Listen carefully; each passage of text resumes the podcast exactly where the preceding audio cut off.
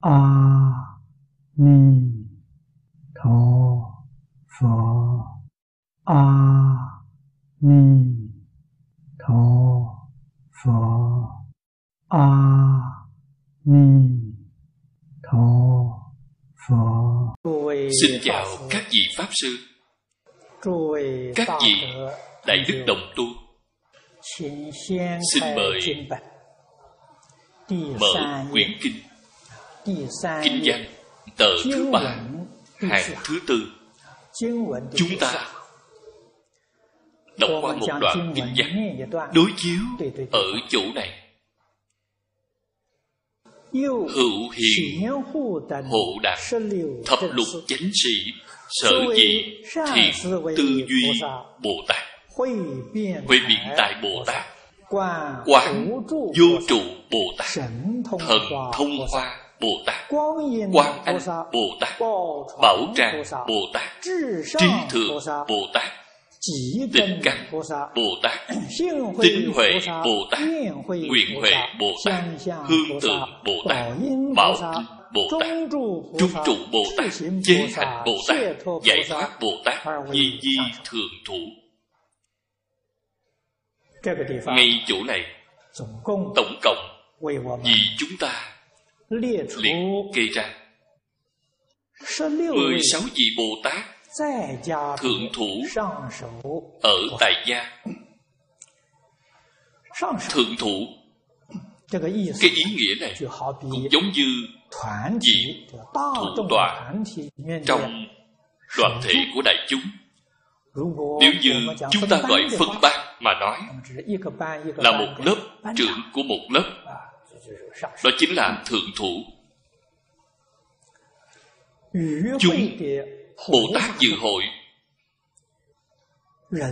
Số người quá nhiều.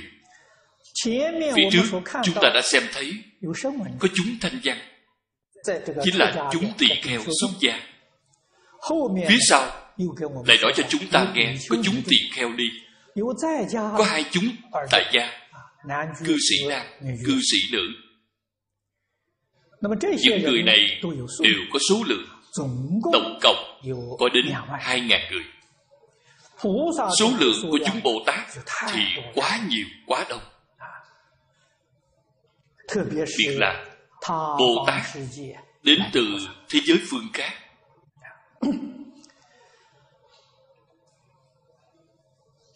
Hiền hộ Là vị Bồ Tát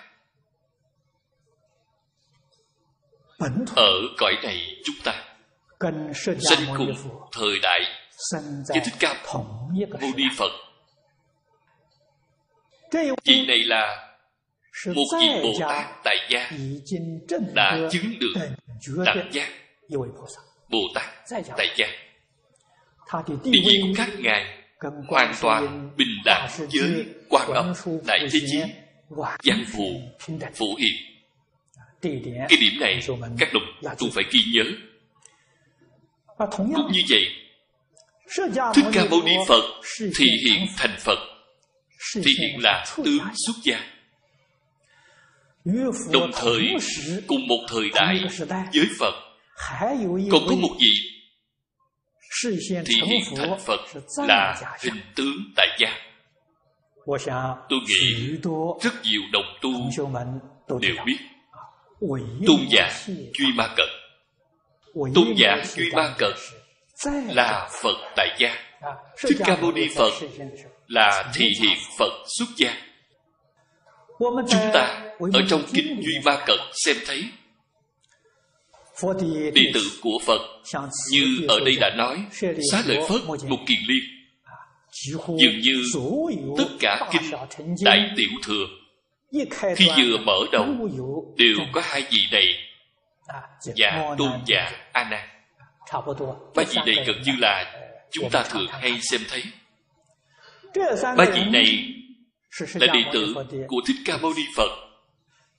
Thấy Thích Ca Mâu Ni Phật đánh lễ ba lạy đi nhiễu phía hữu ba dòng. Bạn thấy cái lễ phép đó hướng đến Thích Ca Mâu Ni Phật thưa hỏi. Chấp tay cung kính thưa hỏi. Các ngài đến chỗ của cư sĩ duy ma cũng là như vậy. Cư sĩ duy ma thăng tòa giảng kinh. Đó là cư sĩ giảng kinh. Xá lợi phất một kiền liên a nan đều là hình tướng người xuất gia. A la hán xuất gia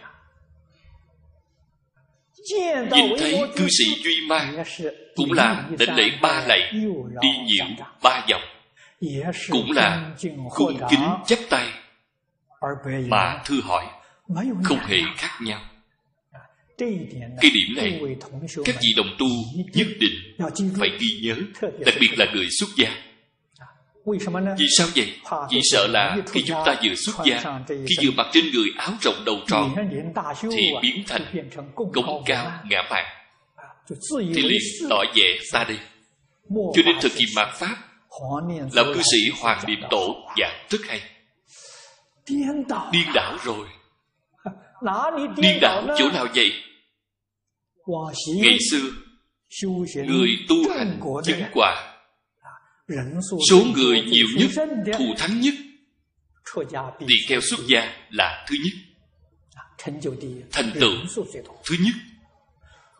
Số lượng rất nhiều xuất gia tỳ kheo ni thứ hai cư sĩ nam tại gia thứ ba. cư sĩ nữ tại gia thì ít nhất. Đó là thời trước. Hiện tại tu hành chứng quả thời đại này. ngày nay chúng ta gọi chứng quả chính là chân thật dạng sanh thế giới tây phương chính là chứng quả. Được chúng tại gia thứ nhất. Số lượng rất đông. Thật có thành tựu. Thứ hai là chúng nam tại gia. Thứ ba là chúng nữ xuất gia. Sau cùng là chúng nam xuất gia. Bạn nói xem có đáng lo hay không? Vì sao có thể biến thành ra như vậy? Chính là khi vừa mặc bộ đồ tu lên người thì không hề biết trời cao đất rộng cống cao giả mạn cầu người cung kính khi người những cung kính cúng dường đối với bạn có được chút ít phước báo đều đã sai hết. Vậy còn có thể được hay sao? Cho nên tổ sư đại đức từ xưa đến nay luôn luôn khuyên bảo chúng ta chúng ta phải khiêm tốn phải cung kính. đặc biệt bạn xem tổ sư đại đức ở trong sáng nghi khóa tụng chúng ta thường hay đọc đến tất cả cung kính. Một lòng kính lệ. Bồ tát phổ hiền dạy cho chúng ta lễ kính chư phật. Bạn xem cái ý nghĩa này bao sâu? Làm sao có thể cúng cao ngã mạn làm sao có thể xem thường người khác?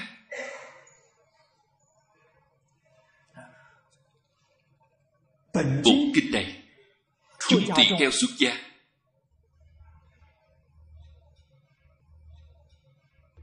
Chỉ nêu ra năm vị. bồ tát cũng chỉ nêu ra ba vị. Bồ tát xuất gia. Bồ tát tại gia nêu ra đến mười sáu vị.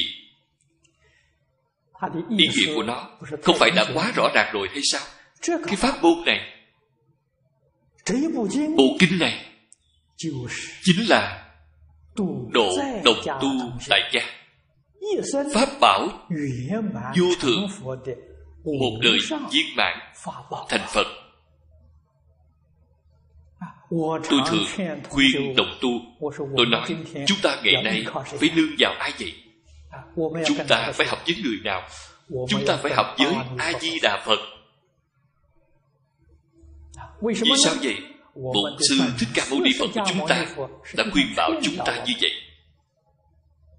Thế tôn ngài tán thán a di đà phật quan trung cực tôn phật trung chi dương.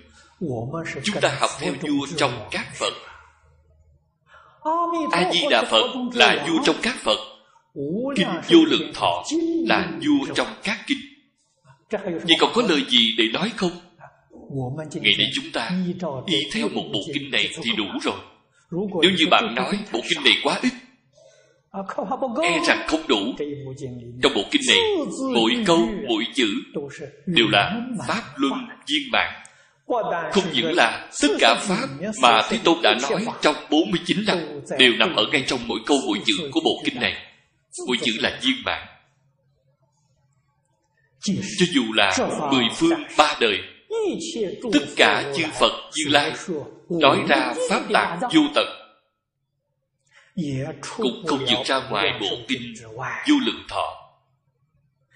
cái đạo lý này chân tướng sự thật này chúng ta phải tường tận phải thông đạt. sau đó bạn mới có thể hết lòng hết dạ một môn thâm nhập. chúng ta mới có thành tựu thực gọi là một kinh thông, tất cả kinh đều thông. Cũng giống như chúng ta đào giếng đào giếng lấy nước bạn ở ngay một chỗ này, cứ đào thẳng xuống. Cái giếng của bạn đào được càng sâu, thì nguồn nước sẽ càng phong phú. Nước trong bốn biển lớn, bạn cũng đều có được. Xem độ sâu của bạn thôi viên dung tất cả pháp. Bạn đào cạn thì không được. mùi vị của giếng cạn sẽ không giống như mùi vị của cái giếng sâu. Hướng xuống sâu mà đào. Mỗi miệng giếng đều đào được. sâu đến như vậy thì mùi vị sẽ hoàn toàn khác. Phật phật là đạo động. Chỉ sợ là bạn không đủ sâu. Nhất định phải hiểu được một môn thâm nhập huân tu dài lâu chúng ta mới có thành tựu chân thật có thể nói. Ngay chỗ này hiển thị rõ ràng. một kinh này là độ đồng tu tại gia. Đồng tu tại gia. Ở trong một hoàn cảnh rất phức tạp đều có thể một đời viên mãn thành phật huống hồ xuất gia. Xuất gia thì chẳng phải càng dễ dàng hơn sao? Đây gọi là phổ độ. Không một chúng sanh nào không được độ. Cái điển tích này thực tế ra mà nói di diệu đến cùng tột thu thắng đến cùng tột cứu cánh viên mãn đến cùng tột mười sáu dịp bồ tát tại gia chỉ có ngài hiền hộ là bản địa. Ngoài ra mười sáu vị còn lại. Trong chú giải của tổ sư đại đức nói với chúng ta đều là bồ tát phương khác đến. Nói rõ mười phương thế giới chư phật tất cả đều giảng tịnh độ nếu như một vị phật nào giảng tịnh độ giảng bộ kinh này, thì tất cả bồ tát ở mười phương thế giới đều sẽ đến tham dự pháp hội này, trang nghiêm đạo tràng, đến làm chúng ủng hộ. Cái ý này thì rất sâu, rất rộng. Thế thì nếu bạn muốn hỏi bộ kinh vô lượng thọ này, rốt cuộc là giảng những thứ gì? Danh hiệu của 16 vị Bồ Tát chính là cương lĩnh của toàn kinh. Bộ kinh này chính là giảng những thứ này. Nếu như danh hiệu của 16 vị Bồ Tát bạn thấy đều tương tận, đại ý của bộ kinh này đại khai liền có thể thể hội được chúng ta ở ngay đây giới thiệu từng vị từng vị mục đích của việc giới thiệu là làm thế nào chúng ta học tập với các ngài? Trước tiên chúng ta phải học với ngài hiền hộ lần trước ngài hiền hộ đại khái đã giảng hết nửa giờ đồng hồ chưa giảng hết ý nghĩa. tôi đã nói với các vị rồi. hôm nay chúng ta có phải bắt đầu lại từ ngài. Hộ chính là hộ pháp. Hộ pháp phải hiền ở trong pháp thế gian chúng ta nhà nho trung quốc gọi thánh nhân hiền nhân quân tử. Thánh hiền quân tử. thực tế ra mà nói là ba học vị giáo học của nhà nho. giống như đại học hiện tại của chúng ta. Có tiến sĩ có thạc sĩ có học sĩ. thánh nhân là tiến sĩ hiền nhân là thạc sĩ, quân tử là học sĩ. Do đây có thể biết, có thể hộ trì Phật Pháp hộ trì đại chúng trong xã hội. Người hộ pháp này phải có một tiêu chuẩn. Đó là người hiền chân thật. Hiền nhân quân tử mới có thể làm được ở trong phật pháp gọi hiền là bồ tát tam hiền dị các vị nên biết kinh vô lượng thọ là đại thừa. Không chỉ là đại thừa mà đại thừa ngay trong đại thừa. Nhất thừa ngay trong nhất thừa. Vì cái chữ hiện này tiêu chuẩn rất cao. bồ tát tam hiền dị của viên giáo chính là thập trụ thập hạnh thập hồi hướng ở trên kinh hoa nghiêm. Viên giáo sơ trụ thì đã phá được nhất phẩm vô minh chứng được một phần pháp thân là pháp thân đại sĩ. Họ mới có năng lực hộ trì đại pháp. đại pháp đâu vậy hộ trì đại pháp vô lượng thọ. Cũng chính là hộ trì pháp môn tịnh độ cái pháp môn này không phải pháp môn thông thường. Cái pháp môn này là pháp môn khiến cho tất cả chúng sanh chúng sanh chính pháp giới bình đẳng thành phật.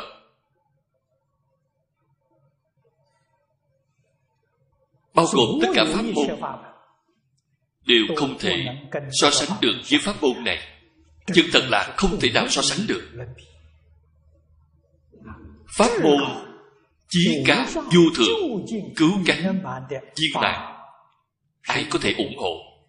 Pháp thân đại sĩ. Hiền hộ là bồ tát đẳng giác. vậy thì càng không cần phải nói. Nếu dùng thân phận của bồ tát đẳng giác chữ thánh đó chính là phật. Phật chính là thánh. Phật là đại thánh. Dưới phật đều là bậc đại hiền cho nên cái ý này không phải ảnh hưởng thông thường? mới không đến nỗi hộ trì sai đi phật pháp dẫn sai phương hướng. vậy thì vô cùng đáng tiếc. Nó không những không phải là hộ pháp mà là cản trở phật pháp chướng ngại phật pháp. vậy thì sai rồi. Hiền hộ là đặc biệt đối với chính chúng ta. Chúng ta chính mình học phật pháp làm thế nào giữ gìn chính mình? cái điểm này các vị đồng tu phải đặc biệt chú ý.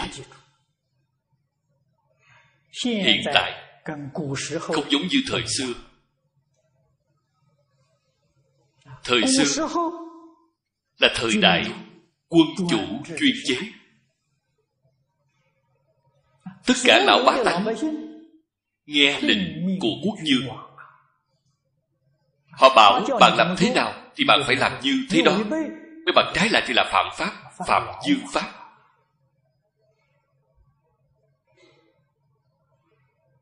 Con người không dám vượt qua. mỗi mỗi đều biết giữ quy củ biết giữ gìn phép tắc. Vào lúc đó dạy học thì dễ dạy. Thí dụ như vào thời nhà thanh. Việc này không chỉ vào triều nhà thanh vào đầu năm dân quốc vẫn còn. Tuổi tác như tôi đây Tôi còn có thể ghi nhớ Đầu năm dân quốc, Đại khái khoảng năm mười mấy, hai mươi của năm dân quốc, Vào lúc đó tôi còn nhỏ. Khoảng sáu, bảy đến bảy, tám tuổi, Tôi vẫn còn có thể ghi nhớ. Vào lúc đó, trong luật pháp có một điều gọi là Thân quyền xử phân Điều pháp luật này là gì vậy? Thân quyền chính là cha mẹ của bạn. Cha mẹ của bạn có quyền phân xử bạn Con cái này của tôi bất hiếu. Tôi thỉnh cầu chính phủ. Đem đứa con này của tôi đi xử trạm Chính phủ liền lập tức chấp hành. Không cần thẩm phán. Cha mẹ của bạn Cha mẹ nào mà không yêu thương con cái? Cha mẹ không cần bạn nữa Thì bạn ở trong xã hội còn có thể làm người hay sao? Bạn không có tư cách làm người. Cho nên quốc gia lập tức chấp hành mệnh lệnh Gọi là thân quyền xử phân. Dường như sau năm dân quốc thứ 20 Đã phế bỏ đi điều này Nên không còn nữa. Không còn nữa thì con người liền bất hiếu cha mẹ. Không sợ nữa. Thời trước có cái điều này Không dám đắc tội với cha mẹ. Cha mẹ những cáo trạng thì sẽ bị toi mạng. Làm sao họ không sợ chứ? Hiện tại không còn điều luật này. Còn cái bất hiếu làm càng làm quấy. Cho nên ngày trước Lão sư Lý khi nói đến việc này Khi dạy học nói đến việc này Rất cảm thán mà nói Ông hỏi tôi, tôi nói tôi vẫn còn có ấn tượng này. Đầu năm dân quốc đích thực là còn có điều pháp luật như vậy. Đó là thời đại chuyên chế thì được Thời đại dân chủ thì không được. Dân chủ bằng thấy rất nhiều quốc gia phạm trọng tội cũng đều không tử hình. Cho nên mọi người phạm tội làm gian làm trá họ không sợ. Lần này tôi ở âu châu pháp luật của âu châu thì không có việc này tuy nhiên là nói từ bi từ bi đa hòa hại phương tiện xuất hạ lưu mang đến cho đại chúng xã hội rất nhiều khổ nạn. Nếu hiện tại muốn hộ pháp cha mẹ không thể dạy bạn vì bạn không nghe. thầy giáo cũng không thể giúp bạn vì bạn cũng không nghe lời. Chỉ làm ra vẻ phục tùng cho nên ngày nay một thầy giáo giỏi muốn tìm một học sinh đến nơi nào để tìm tìm khắp thiên hạ cũng không tìm ra được một người. Tôi chính mình cầu học. Tôi theo lão sư phương theo đại sư chương gia theo lão cư sĩ lý bình nam. Không dễ dàng. Các ngài có thể dùng tâm chân thành tâm từ bi để dạy bảo chúng tôi. Tôi dựa vào cái gì? Bạn hỏi học lực của tôi? bạn nói học lực của tôi. tôi đã nói rất rõ ràng với mọi người. tôi tốt nghiệp sơ trung. Không đọc bất cứ sách gì. tới khi kháng chiến đều là chạy nạn. Gặp được những vị này đều là hào kiệt đương thời người đại đức. Đại trí tuệ. họ dựa vào cái gì để dạy tôi? Chăm sóc tôi đến như vậy quan tâm tôi. Tôi không có năng lực gì khác. Tôi chân thành với lão sư. Tôi biết nghe lời. Chỉ có hai điều kiện như vậy thì họ đã chọn trúng rồi. Thái độ của ba vị lão sư dạy tôi gần như đều giống như nhau đặc biệt dành ra thời gian để dạy riêng mình tôi. Không cho tôi đến trường học. nghe giảng. nếu tôi đến trường học nghe giảng Thì Phương Tiên Sinh chẳng phải tiết kiệm được Rất nhiều thời gian Hà tất chủ nhật mỗi tuần dạy cho tôi 2 giờ đồng hồ Chỉ dạy riêng cho một mình tôi. Đến sau này Tôi vô vàng cảm kích ông Là ông hộ pháp Ông bảo hộ tôi. Sợ tôi ở trong trường học Quen biết rất nhiều lão sư, Quen biết rất nhiều bạn học, Nghe được rất nhiều những học thuyết xen tạp Không cần thiết, Thì sẽ làm cho đầu óc rối tung thì liền bị xen tạp rồi, thì họ sẽ không cách gì dạy được.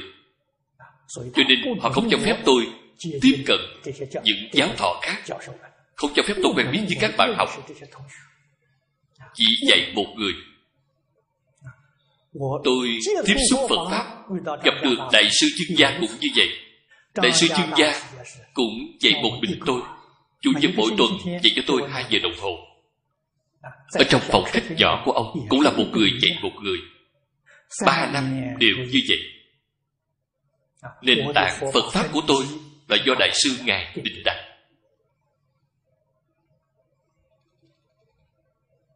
Vì sao thân cận lão cư sĩ lý bình lan thì càng nghiêm khắc hơn.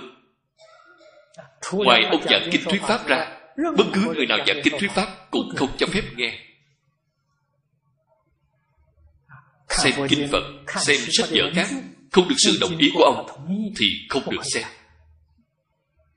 không chỉ là như vậy Ngày trước tôi cùng với Phương Tiên Sinh học triết học Cùng với Đại sư chuyên gia học Phật học 3 năm Ông nói tôi cả thầy đều không thừa nhận. Ông bước vào cửa của tôi Thì phải bắt đầu lại từ đầu. Hạn chế tôi 5 năm Quyết định phải tuân thủ. Con người của tôi không có thứ gì giỏi cả chỉ thành thật nghe lời. Thì tôi nỗ lực học 5 năm. Thực tế ra mà nói, tôi tuân thủ phương pháp này của ông nửa năm thì có lợi ích. Chính mình liền có cảm xúc rất sâu, dòng niệm ít đi.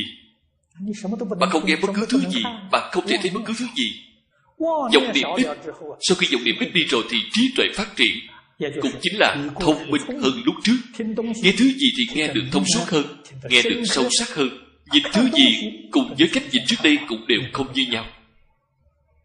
Có một chút trí tuệ nhỏ. Tôi rất cảm kích lão sư lý. Ông yêu cầu tôi 5 năm. Tôi tăng thêm một lần. Tôi tuân thủ 10 năm. Cho nên tôi giảng kinh trên giảng đài 10 năm trước hoàn toàn chiếu theo quy cục. Sau 10 năm thì mới muốn sao thì làm được vậy. Tất cả đều trôi chảy.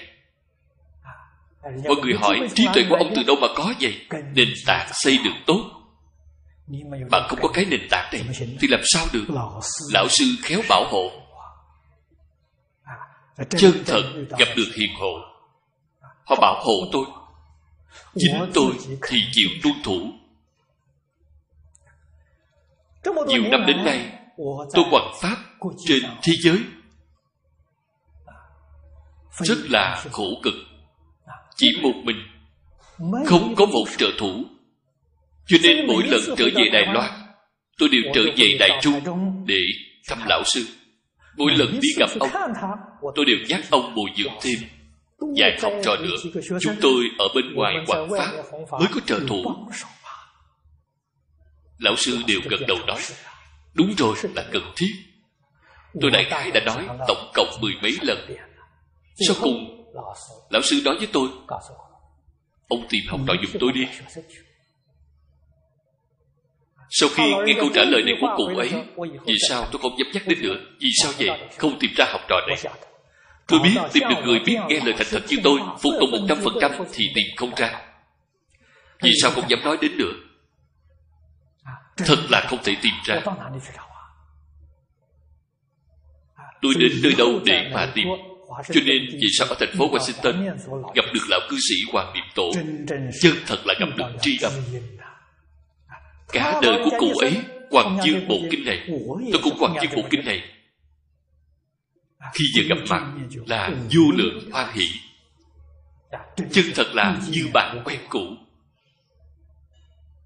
Chúng tôi thảo luận sự gian nan hội tập của Hà Lão. Hoàng truyền rất khổ cực Tôi đem đoạn lịch sử của bộ kinh này ở Đài Loan Nói cho lão Hoàng Niệm Tổ nghe Hoàng Niệm Tổ liền khích lệ tôi học hồi tịnh tông là do Hạ Liên Công đề sư. Thế nhưng không thể gây dựng ở Trung Quốc. Ông hy vọng tôi ở nước ngoài phát khởi học hội tịnh tông cho nên học hội tịnh tông chúng ta là lão cư sĩ Hoàng Niệm Tổ.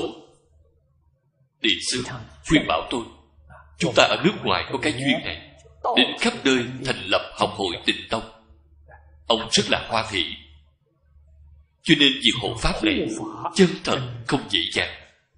Chính chúng ta ở vào thời đại này nhất định phải khéo giữ chính mình, bảo hộ chính mình. Biết bảo hộ chính mình.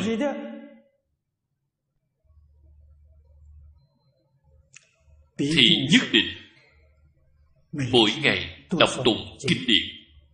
Tư duy nghĩa kinh y giáo phụng hành. Thân khẩu ý ba nghiệp của chúng ta mới có thể không phạm phải lỗi lầm. Chính mình có định có huệ thì không thể bị cảnh giới bên ngoài xoay chuyển. Ở trên kinh lăng nghiêm thế tôn nói với chúng ta thời kỳ mạt pháp là nói thời đại này của chúng ta. Tà sư nói pháp nhiều như các sông hằng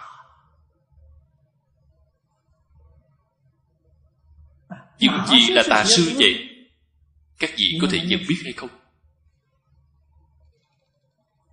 Sáu căn chúng ta tiếp xúc với cảnh giới bên ngoài thế là có thể cám dỗ được chúng ta. Mê hoặc chúng ta. Khiến cho chúng ta rời khỏi chánh pháp thì đều là tà sư.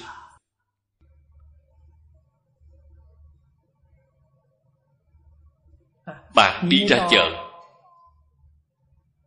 đi qua một vòng. Xem qua một số sản phẩm mới.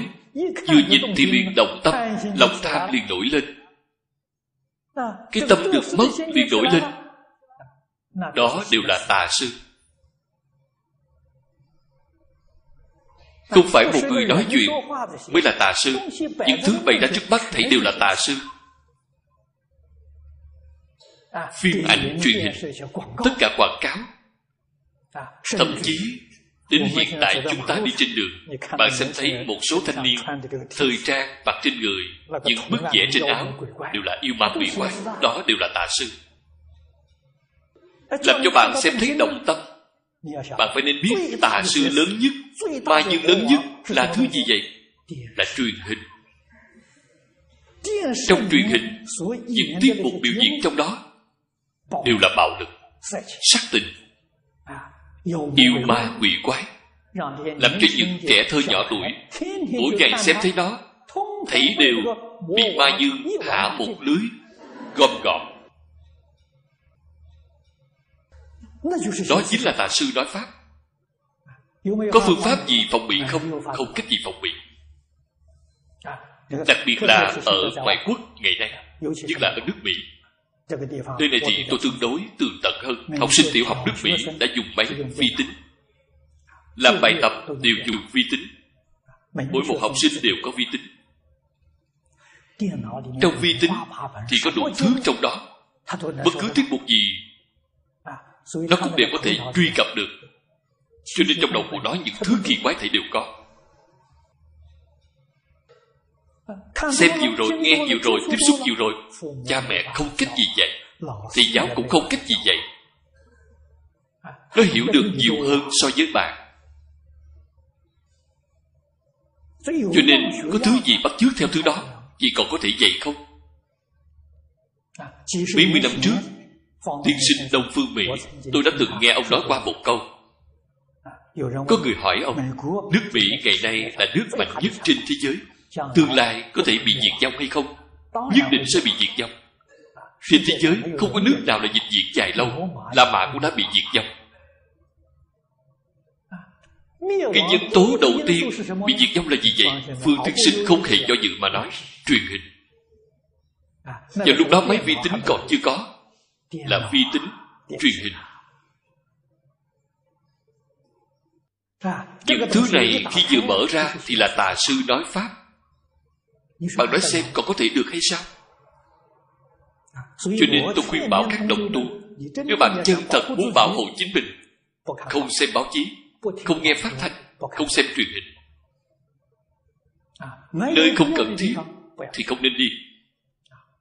Đại đức xưa thường hay dạy bảo chúng ta biết ít việc phiền não ít.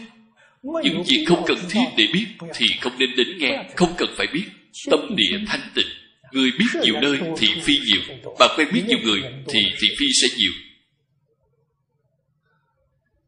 Cho nên vào thời xưa Hoàn cảnh tu học là ở trong núi sâu Bạn đến Trung Quốc xem Đạo tràng đều là xây dựng ở trong núi lớn. Nếu bạn muốn đi đến đạo tràng Bạn đi đường phải đi mấy ngày.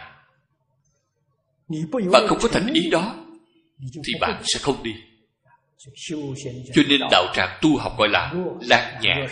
Lan Nhã tiếng Ấn Độ gọi là A Lan Nhã. Dịch thành ý nghĩa Trung Quốc là chốn thanh tịnh. Chính là một hoàn cảnh rất thanh tịnh. Thế nhưng, Hiện tại giao thông thuận tiện. Đạo tràng lớn ở Trung Quốc đều mở lộ để đi. Du khách đến tấp nập không ngừng. Đạo tràng đó làm sao có thể tu hành? Không cách gì tu hành đều biến thành thắng địa tham quan du lịch. Chúng ta dùng ánh mắt kinh tế hiện đại mà nói, thì rất tốt. Tôi cũng rất tán thành.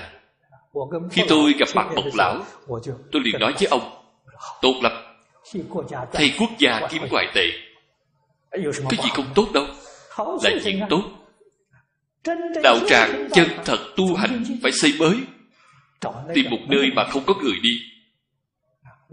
Chúng ta tìm một nơi khác Để xây đạo tràng, Xây trường học hiện đại hóa, Xây thôn về hưu cho người già hiện đại hóa.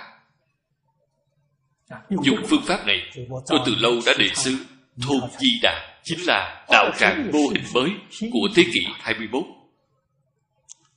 Đạo tràng xưa Thì phải nên để nó làm nơi tham quan du lịch, Làm thành nơi giáo dục, Phổ độ chúng sanh. Vì thì vô lượng công đức cho nên phải hiểu nên làm thế nào để hộ trì. hộ trì phải có định phải có huệ. Không có định huệ thì không thể nói đến hộ pháp.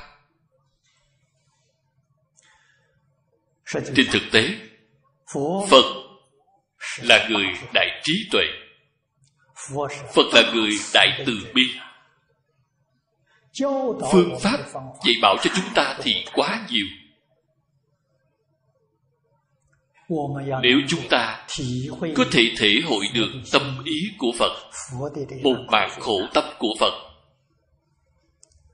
bạn nghĩ xem chúng ta mỗi ngày cần phải đọc tụng. Thời khóa sớm tối trong thời khóa chúng ta đọc. Đến tứ hoàng thệ nguyện. Tứ hoàng thệ nguyện dạy cho chúng ta phải làm như thế nào để bảo vệ chính mình. Làm thế nào khế nhập đại đạo bồ đề. Quyền thứ nhất là dạy bạn phát tâm bồ đề. Chúng sanh vô biên thệ nguyện độ. Bạn phải phát ra tâm này. Cái tâm này vừa phát ra, không vì chính mình. Cái thực thể này của ta sống ở thế gian này. Vì ai mà sống vậy? Tôi nghe rất nhiều người nói, hiện tại có người thường hay nói cả đời này vì ai mà khổ vì ai mà bận rộn.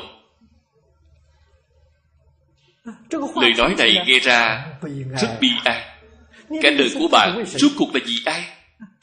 Khổ cực cả đời cuối cùng cũng chỉ một mạng không đều cho người khác. Ai có thể bắt đi được?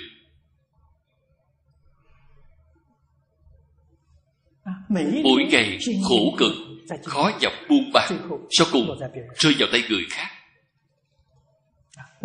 cảm khái vô hạn. Người học phật như chúng ta thì không hề gì. Chúng ta vì phật pháp vì chúng sanh vì vậy thật nhiều ý nghĩa. Có nhiều giá trị. Chúng ta là vì tất cả chúng sanh mà sống ở thế gian này. Vì phật pháp vì chánh pháp trường tồn thế gian. Chúng ta làm công tác tiếp nối huệ mạng của phật.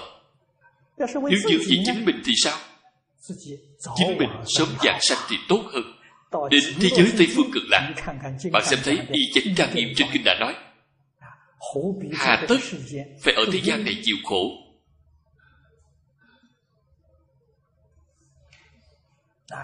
Đã đi từ sớm rồi. Cái thực thể này còn có thể dùng thay thế cho tất cả chúng sanh phục vụ thêm nhiều một ngày giúp đỡ họ nhiều hơn tuy là phục vụ tuy là giúp đỡ làm mà không làm. Tuyệt đối không tính công tuyệt đối không hề nói tôi đã làm rất nhiều sự việc không hề nói vậy. phàm hệ có tướng đều là hư vọng. Tâm địa trong sạch thanh tịnh không nhiễm một trận. Trong ngoài thông suốt. Đó chính là trải qua đời sống của phật bồ tát chúng ta phải phát ra cái tâm này. Sau khi phát tâm đức hạnh thứ nhất. Đức hạnh là đoạn phiền não. Phiền não vô tận thì quyền đoạn. Thứ rõ ràng nhất là danh vọng lời dường. chúng ta phải buông bỏ. Năm dục sáu trần tài sắc danh thực thùy. Phật gọi là nằm gốc rễ của địa ngục. có một điều thì bạn không thể ra khỏi ba cõi. năm điều thấy đều đầy đủ. vậy thì còn gì để nói nữa hay không mười phương chư phật có kéo cũng kéo không nổi. Cho nên bạn nhất định phải nên hiểu. Phải đoạn phiền não trước.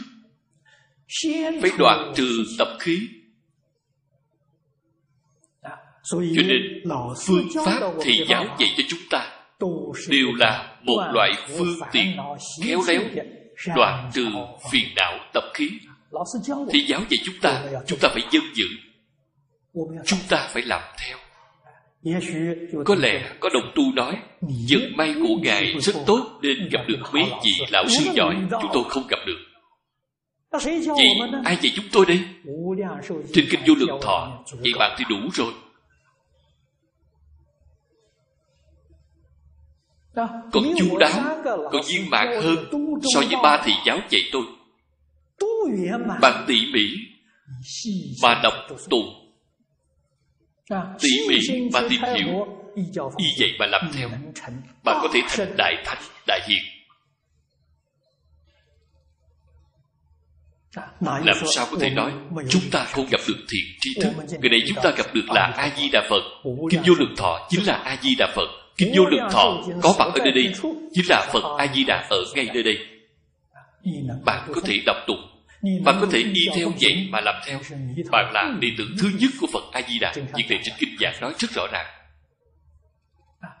Đệ tử thứ nhất của a di đà phật thì rất siêu tuyệt. Tất cả chư phật xem thấy bạn đều tôn kính ba phật.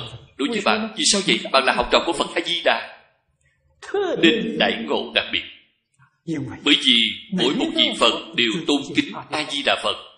Tôn kính a di đà phật cũng tôn kính học trò của a di đà phật. Đó gọi là thật tôn kính. Tôn kính a di đà phật mà xem thường học trò của a di đà phật, đó chính là đại bất kính đối với a di đà phật. Sự tôn kính đó là giả. Chúng ta yêu thương một người, món đồ mà người đó thích, thì chúng ta cũng phải giữ gìn đó đó là tôn kính một người chân thật tôn kính họ chúng ta phải hiểu rõ đạo lý này.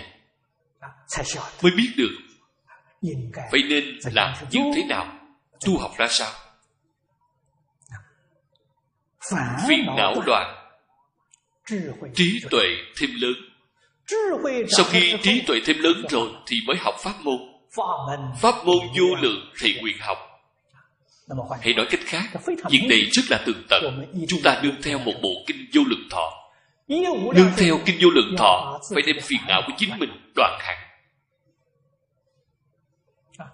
Phiền não chính mình vẫn chưa đào thải hết. ta chỉ tuân thủ một môn này chỉ một bộ kinh này. Ở trên kinh này phật dạy bảo chúng ta việc phải nên làm chúng ta chăm chỉ nỗ lực mà làm. Việc không nên làm chúng ta nhất định không nên đi làm đó là biết nghe lời。đó chính là học trò tốt của a di đà phật lúc nào phiền não giảm trí tuệ thêm lớn rồi sau đó mới học rộng nghe nhiều。thực tế ra mà nói hoàn cảnh mà ngày nay chúng ta đang ở không tốt。sáu căn tiếp xúc với cảnh giới bên ngoài không có thứ nào là không mê hoặc. Sự cám dỗ rất là to lớn. Bạn ở trong hoàn cảnh mà không bị mê hoặc. Bạn là người tái sanh. Bạn nhất định không phải là người thông thường. Cho nên ở ngay trong hoàn cảnh lớn này người bị mê hoặc chúng ta phải biết đó là người bình thường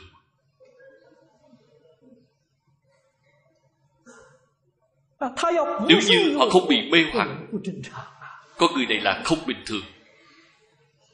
Không bình thường có hai loại người. Một người chính là không còn cảm giác đần độn không bị mê hoặc ngu độn một là phật bồ tát tái sanh.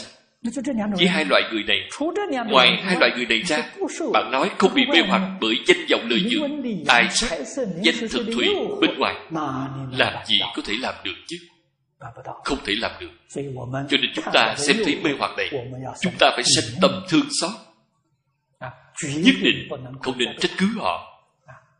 Vì họ là một người bình thường. họ không phải là người phi thường họ là người bình thường. nếu họ chân thật giác ngộ thì họ sẽ hồi động họ không giác ngộ thì sao? thì sẽ tiếp tục mê. càng mê càng sâu trong kinh phật thường gọi kẻ đáng thương. Do đó tôi thường hay khuyên một số đồng tu chúng ta một đời một kiếp này của chúng ta phải ôm chặt lấy một bộ kinh vô lượng thọ. Thì ta một môn thâm nhập. Lúc nào thì ta mới học rộng nghe nhiều. Đến thế giới cực lạc chưa đến thế giới cực lạc thì ta chỉ một môn thâm nhập. Đến thế giới cực lạc thì ta học rộng nghe nhiều. Ta cái gì cũng muốn học.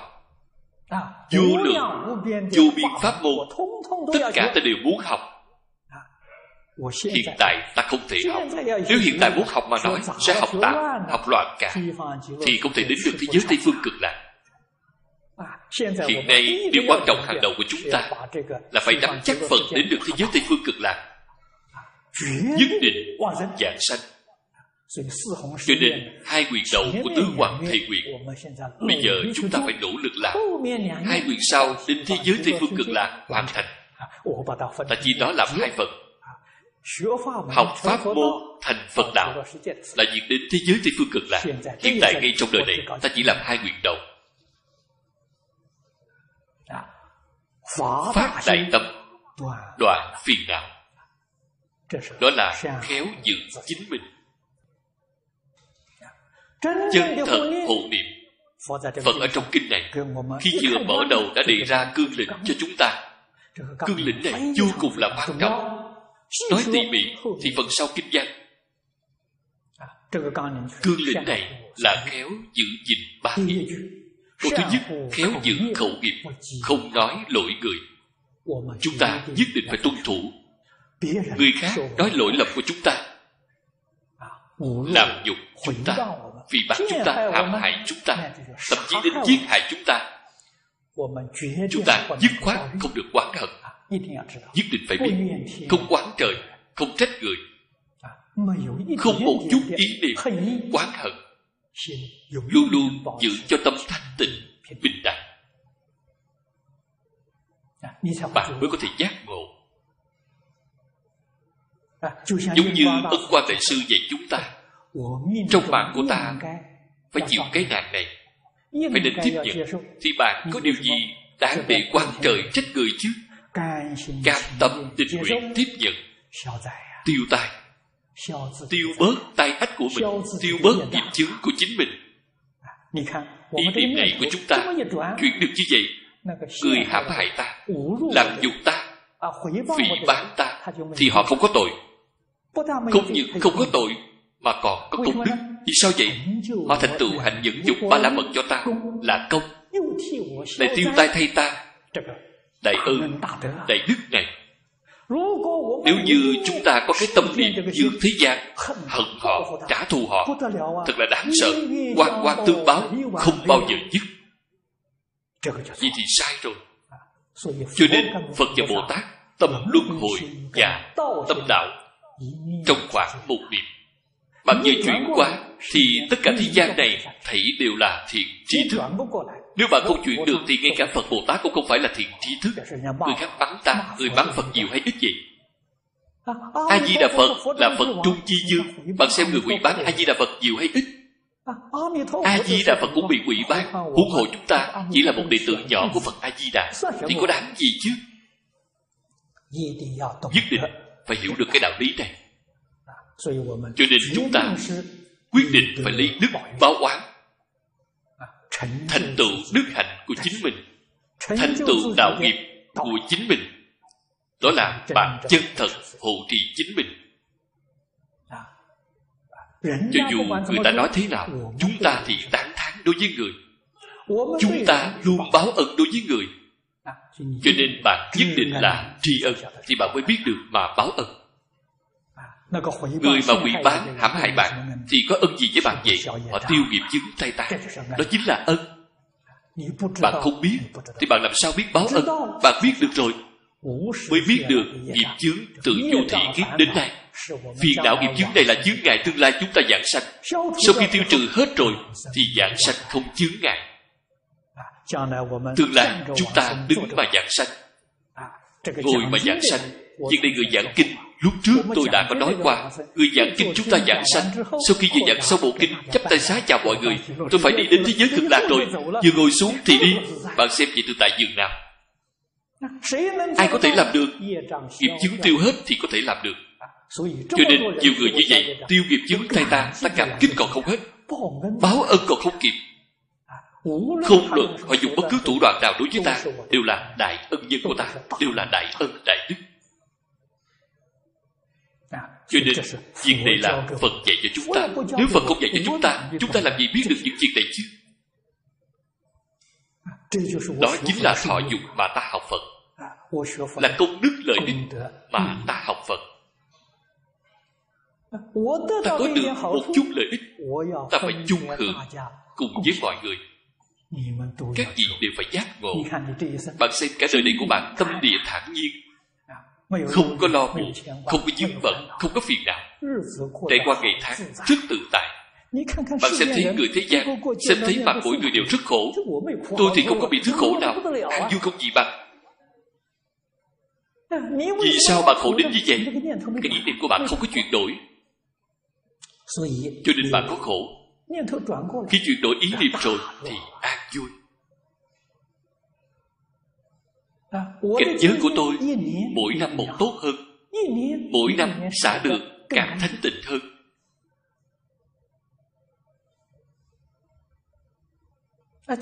Khi năm trước bên đây Xin chúng các vị cung dường. Đối với tôi Mỗi ngày mang đem về cả đống bao thư cúng dường Dần dần từng cái lấy ra còn phải đem Còn phải làm việc này hết nửa ngày phiền não chết người cho nên bắt đầu từ năm ngoái tôi đã không nhận được Tất cả sự cúng dường đều quy về cho thường trụ Một phân tiền cũng không lấy Bác xem, rất tự tại Không còn việc gì Không cần phải đếm tiền nữa Không tiền có chỗ rất hay Chỗ hay rất lớn Bất cứ người nào cũng không thể hỏi tiền tôi Không thể hỏi tôi để quyên tiền. Chỗ nào đó muốn xây chùa Muốn đắp tượng Phật Không tiền. Bạn nói xem Tôi từng tại dường bao Pháp. Cũng không có. Hiện tại đó Pháp sư kinh sách bằng thu âm Bằng ghi hình của ông Không có Tôi một cuốn cũng không có. Không tiền thì không có tiền làm Bạn cần tiền đến nơi nào để lấy? Đến cư sĩ làm lấy Đến học hội tịnh tông lấy. Họ thì có Bạn nói xem Tôi rất tự tại Rất an vui. Dạng duyên buông bỏ. Không nhiễm một trận Thật là trải qua đời sống đại tự tại Hiểu được hộ Pháp. Biết được làm thế nào để hộ Pháp. Bạn biết được hộ trì chính bạn Bạn chính là hiền nhân. Bạn đã vào được Bồ Tát gì Ở trong Phật Pháp Những biểu Pháp thông thường Cái thông thường nhất mà nói Về việc hộ trì này. Phật Pháp Trung Quốc đích thực ra là vượt xa hơn ấn độ. chúng ta phải tường tận sau khi phật pháp truyền đến trung quốc không những khai hoa kết trái ở trung quốc vượt qua hơn rất nhiều so với ấn độ còn thực tế ra mà nói ở ngay trong tổ sư đại đức nhiều đời trung quốc có rất nhiều vị là bồ tát cổ phật tái sanh. Ân hóa đến gần đây nhất các bạn mọi người đều biết đại sư ấn quang là bồ tát đại thế chí thế giới tây phương cực lạc tái sanh. Rất rõ ràng.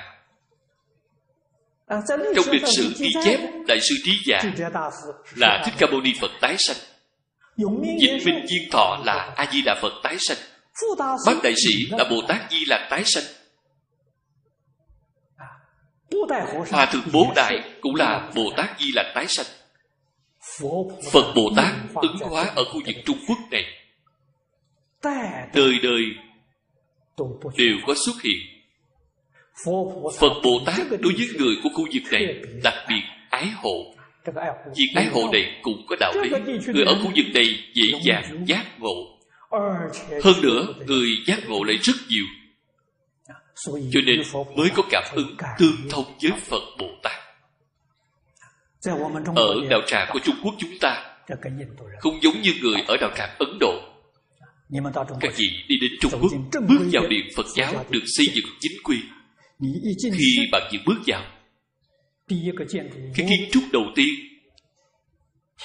là điện thiên dương.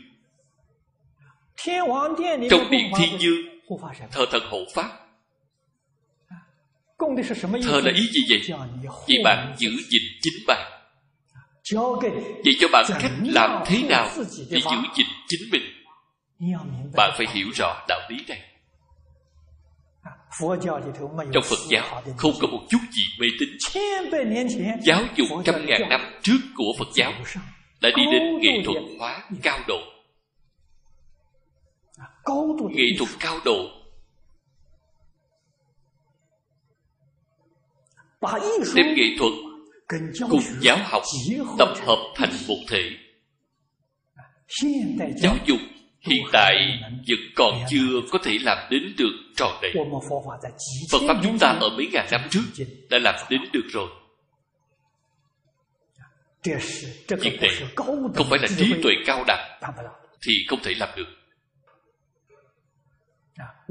Nếu chúng ta có thể lý giải nếu có thể thông đạt không những không thể cô phụ khổ tâm của tổ sư đại đức hơn nữa còn phải đem nó mở mang rộng lớn phổ độ tất cả chúng sanh trên toàn thế giới.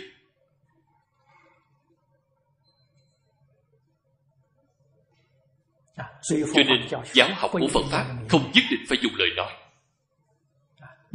Bạn xem trong điện thiên dương thờ cúng năm hình tượng của phật bồ tát. Bạn vừa bước vào cửa chùa vị đầu tiên đối diện với bạn là bồ tát di lặc Bồ Tát Di Lặc không làm ra hình tượng của Bồ Tát Di Lặc là người Ấn Độ mà tạo ra hình tượng Hòa Thượng Bố Đại. Cái ý này càng rõ ràng tường tận. Càng viên bản từ Bồ Tát Di Lặc Ấn Độ cùng với tượng Bồ Tát Quan Âm đầu đội mão tỳ lương. Nếu như các vị đến cùng doanh hòa của Bắc Kinh đi xem tượng của Bồ Tát Di Lặc bạn sẽ không nhận ra Ngài là Bồ Tát Di Lặc. Bạn thấy tượng đó của Ngài. Giống như văn thù Là giống như phổ hiền. Bạn không biết được đó là Bồ Tát Di Lặc. Chúng ta đều quen cho Hòa Thượng Bố Đại là Bồ Tát Di Lặc. Nếu Ngài biến ra một thân khác Thì chúng ta không nhận ra. Ý nghĩa mà Hòa Thượng Bố Đại biểu thị rất rõ ràng. Bạn thấy cái bụng rất to cái bụng rất to Vậy bạn cái gì vậy? Độ lượng phải lớn Phải có thể bao dung. Nhà Phật chúng ta thường giảng Tâm bao thái hư Lượng khắp Pháp giới. Bồ Tát Di Lạc hiện ra cái ý này. Chính là tâm bao thái hư Lượng khắp Pháp giới. Bất cứ thứ gì cũng đều có thể bao dung. Chính là dạy bạn việc này. Nếu bạn muốn học Phật Việc thứ nhất bạn phải mở rộng tâm lượng Tâm lượng nhỏ Không có tư cách học Phật. Tâm lượng phải lớn Hay là miệng thường nở nụ cười? Mắt cười đón người. Đó là biểu thị từ bi. Cho nên Trong Phật Pháp gọi là Từ bi là gốc Phương tiện là cửa. Như là Hòa Thượng Bố Đại Để ở ngay tâm chính là dạy cho bạn. Bước vào cửa phật là lấy từ bi, làm gốc, phương tiện làm cửa. Chính là dạy bạn thứ này thì bạn sanh tâm bình đẳng, thành tựu tướng an vui. Không luận đến nơi đâu, một mạng hoan hỷ. Hiển lộ ra đại từ, đại bi. Vậy chúng ta những thứ này sau đó xem hai bên tứ đại thiên dương. tứ đại thiên dương cũng là vậy chúng ta. Đông phương trì quốc thiên dương. Bạn xem qua danh hiệu đó. Danh hiệu là biểu pháp. Bạn phải hiểu được cái ý này. Trì là giữ gìn. Quốc là quốc gia. Bạn liền nghĩ đến cái ý này hai chữ trị quốc hàm nghĩa trong hai chữ trị quốc làm thế nào bạn có thể bảo trì cả đời này của chính mình? Thành tựu đạo đức học vấn của chính mình mà không bị hư hại. Chính bạn giữ gìn chính mình. Làm thế nào giữ gìn cả nhà bạn hạnh phúc mỹ mãn không đến nỗi làm cho gia đình hư hại. Làm thế nào giữ cho sự nghiệp của bạn được thành công thuận lợi? Làm thế nào gìn giữ xã hội an định phồn vinh? Làm thế nào giúp cho quốc gia giàu mạnh? làm thế nào thúc đẩy thế giới hòa bình? Đều là ý nghĩa bao hàm ở trong trị quốc thiên dương. bạn thấy ý nghĩa đó viên mãn chừng nào bạn nhìn thấy ngài thì liền nghĩ ngay đến những chuyện này. Ngài dạy cho chúng ta then chốt? Nguyên tắc tu hành. Biểu thị ở chỗ nào vậy? Trên tay cầm cây đàn tùy bà đó chính là sự biểu thị biểu thị, nếu bạn muốn đạt đến mục tiêu ở trên, bạn nhất định phải học trung đạo. Thì bà biểu thị trung đạo. Bạn thấy sợi dây đàn đó, nếu dùng thì không kêu căng thì bị đứt. Nhất định phải chỉnh đến giữa thích hợp, âm luật mới có thể phát ra. Biểu thị cái ý này không phải thì quốc thiên dương mỗi ngày thích đạt tỳ bà. Hiểu vậy thì sai rồi. Làm gì có việc đó? Ngài dùng phương pháp này để biểu thị nhắc nhở bạn. Bạn phải hành trung đạo. nhà giáo gọi là trung dung nhà phật gọi trung đạo. đối nhân sự thế tiếp nhận nhất định phải làm đến được vừa dặn thích hợp không được quá đáng cũng không được bất cập bạn xem đều là biểu thị trên cây đàn tỳ bà. Bạn hiểu được ý nghĩa này. Bạn vừa nhìn thấy ngài thì chẳng phải học qua một bài rồi sao? Dù dàng phải đảnh lễ ngài, cảm tạ ngài. Ngài đã dạy bảo cho ta. Cần gì phải nói chứ? Nam phương thiên dương gọi tăng trưởng. Bạn tưởng tượng xem cái ý nghĩa của tăng trưởng. Tăng trưởng chính là tiến bộ. Đức hạnh của bạn.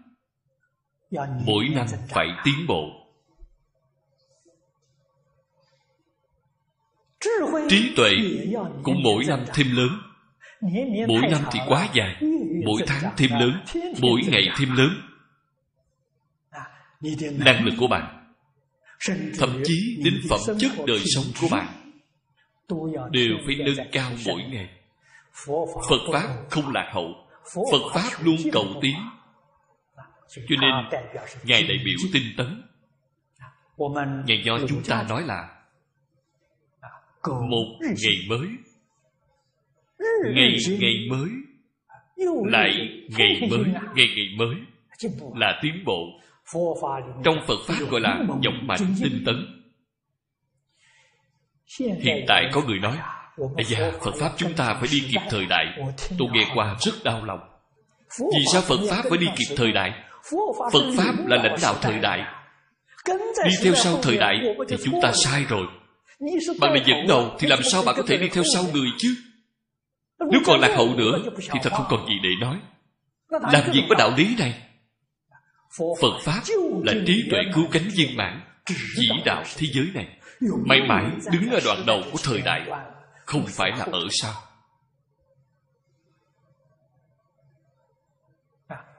Ngày nay Phật Pháp chúng ta hư hại đến như thế này.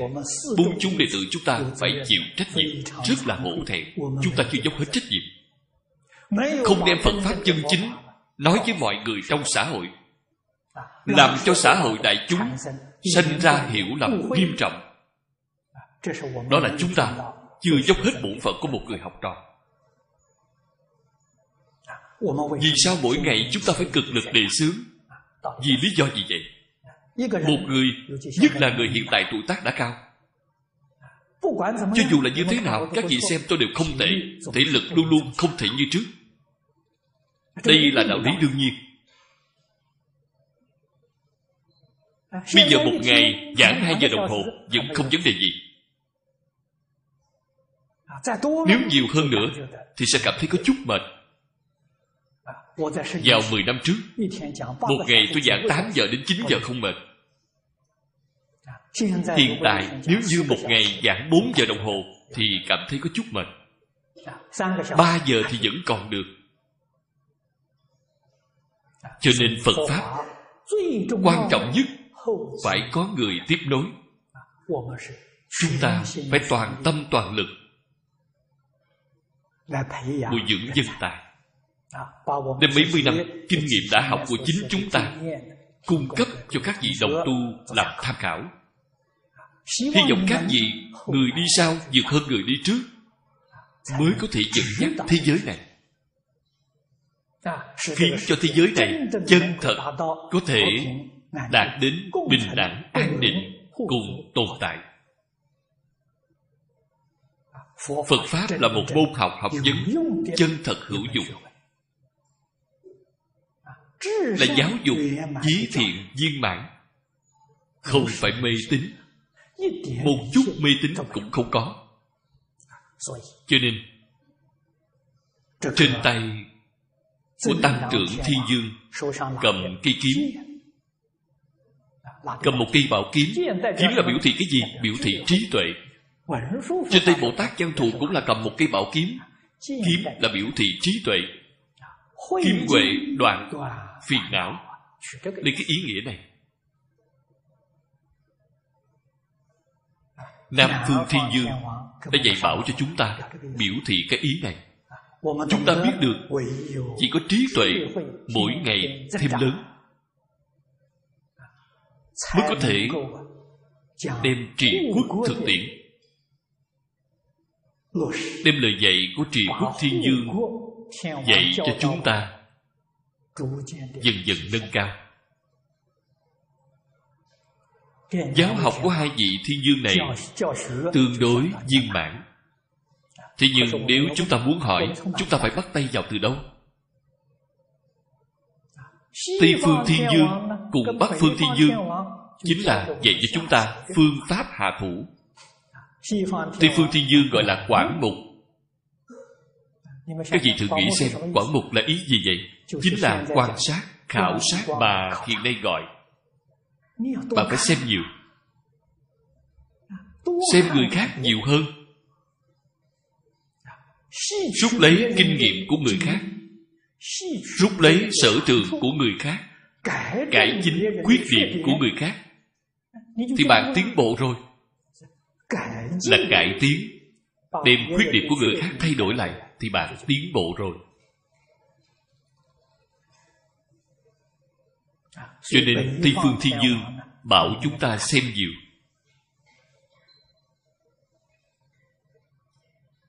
Phải có trí tuệ nhìn qua xã hội này. xã hội vô cùng là phức tạp. Biến hóa khôn lường nhân tình biến hóa, sự lý biến hóa, chân thật gọi là biến hóa không thể lường. Cho nên, đạo cụ trên tay quảng mục thiên dương cầm là rồng hoặc là rắn. Rồng rắn biểu thị nhiều biến hóa.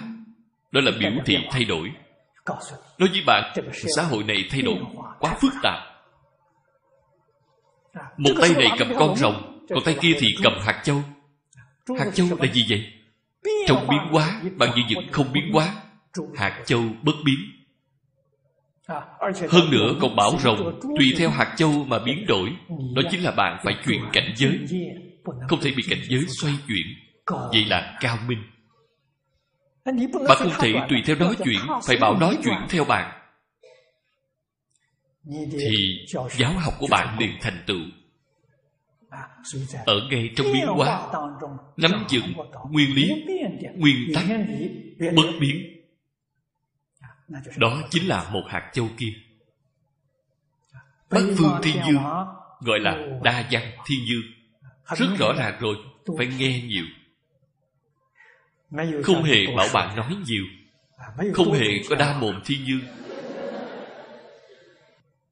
cho nên nếu chúng ta muốn thành tựu trí tuệ phải đạt đến được mục tiêu như đã nói trên.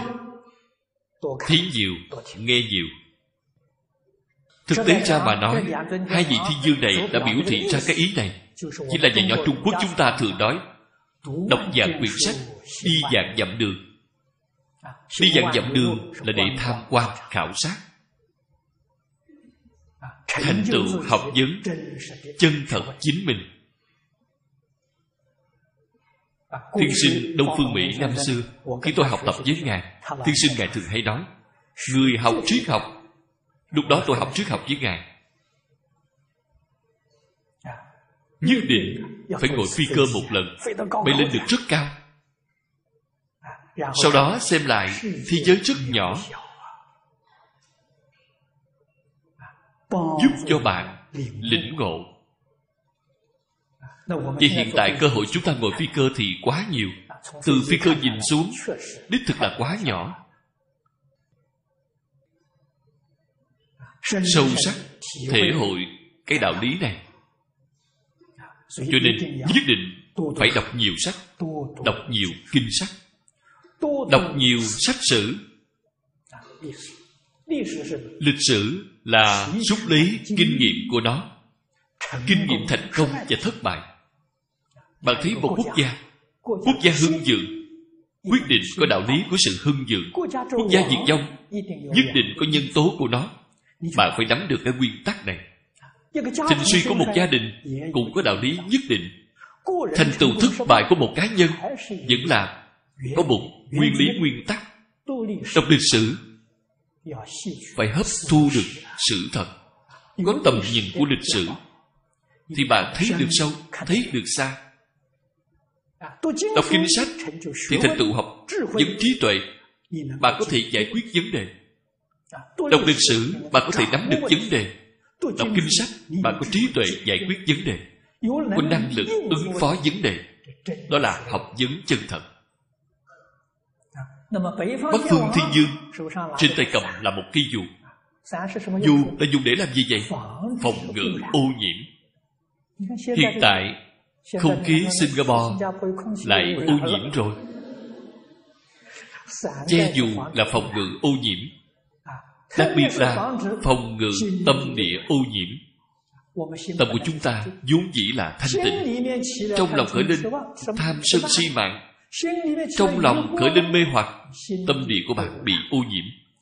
Tinh thần bị ô nhiễm Tư tưởng bị ô nhiễm Kiến giải bị ô nhiễm Vậy thì hư rồi. Ý nghĩa của cây dù là phòng ngự ô nhiễm. Do đó, bạn phải tường tận. Những tượng được thờ cúng trong nhà Phật như tượng Phật, tượng Bồ Tát, tượng A-la-hán, tượng thiên thần, thì đều là hàm nghĩa của giáo dục. Nghĩa thú giáo dục rất sâu.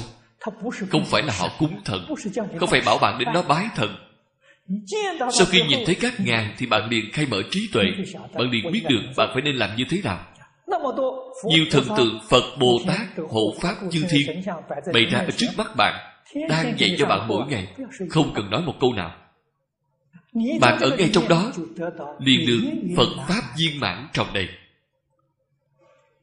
cho nên khi kinh vừa mở ra Nhất định liệt kê ra danh hiệu các đại đức Chính là cái ý này. Nếu như bạn là một người thông minh lanh lợi vừa xem thấy tên của các vị này thì kinh đó không cần phải xem. Vì sao vậy? Những gì đã nói trong kinh chính là sự biểu hiện của các vị này rồi.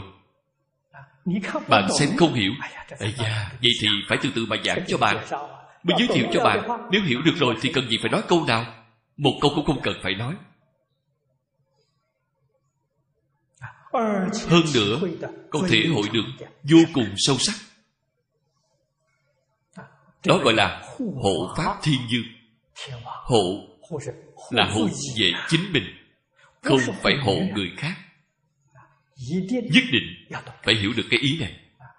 Cho nên, tôi cũng thường hay nói, tư duy của trung quốc đại lục bạn thấy mỗi ngày du khách nhiều đến như vậy người trung quốc ngoại quốc nếu như có hướng dẫn tốt hoặc giả là những pháp sư trong đạo tràng đó đều có thể thông suốt đều có thể tường tận. Những người hướng dẫn này giảng dạy cho họ nghe mỗi ngày. Họ đến chỗ này của chúng ta tham quan du lịch thì chúng ta lên lớp dạy họ. Cơ hội giáo dục bạn bình thường tìm họ đến đi giảng Phật Pháp cho họ nghe. Họ đều không chịu nghe. Đây là cơ hội đưa đến cửa Cố gắng mà giáo huấn họ một loạt. Để khi họ quay về Họ xuất tiền cúng dường chúng ta. Không phải cúng uổng phí Chúng ta cũng xứng đáng với họ. Họ cúng dường tài vật cho chúng ta. Chúng ta cúng dường Pháp cho họ. Cho nên Những am đường Tự diện cổ xưa có thể giáo hóa Chúng sanh trên toàn thế giới. Từ nơi cơ hội này mà giáo dục. Nhưng để tôi nghĩ Tương lai ở Phật học viện Đây là giáo trình Phải nên xem trọng. Phật Pháp có thể lợi dụng cơ duyên này Mở mang rộng lớn để cho những người ngoại quốc đến Trung Quốc tham quan biết được Trung Quốc đích thực có văn hóa, đích thực có học vấn, đích thực có trí tuệ, không thể không bội phục giáo dục này. Việc này người ngoại quốc có nằm mộng cũng nghĩ không ra.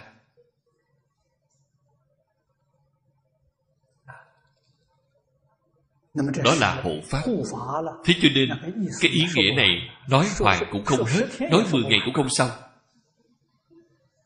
Chỗ này đơn giản Nói cho các vị nghe đến đây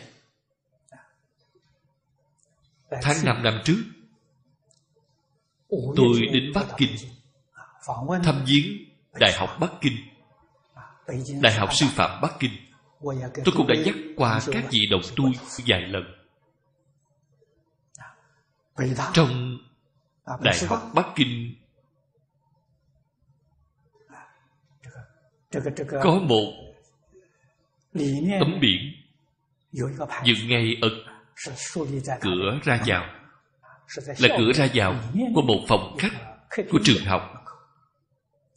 bên trên viết là học di nhân sư thân di thế phạm. hiệu trưởng nói với tôi tám chữ này là tập thể giáo viên của trường cùng đồng tán thành. tôi xem thấy rất là hoan hỷ. tôi nói với hiệu trưởng Tám chữ này chính là Đại Phương Quảng Phật Hoa Nghiêm Kinh. Họ nghe rồi đều rất kinh ngạc một bộ kinh Hoa Nghiêm Chính là giảng nói tám chữ này. Vì người làm thầy là mô phạm, Thầy là gì vậy? Thầy là gương mẫu, Mô phạm là tấm gương. Đệ tử Phật Phật là đại đạo sư. Đệ tử Phật là mô phạm cho trời người. Hay nói cách khác Khởi tâm động niệm Lời nói, việc làm của chúng ta Phải đắn đo Có thể làm gương cho đại chúng trong xã hội hay không? Có thể làm mô phạm cho đại chúng trong xã hội hay không? Mỗi niệm phải nghĩ đến đại chúng xã hội. Ta có thể làm ra tấm gương tốt cho họ hay không?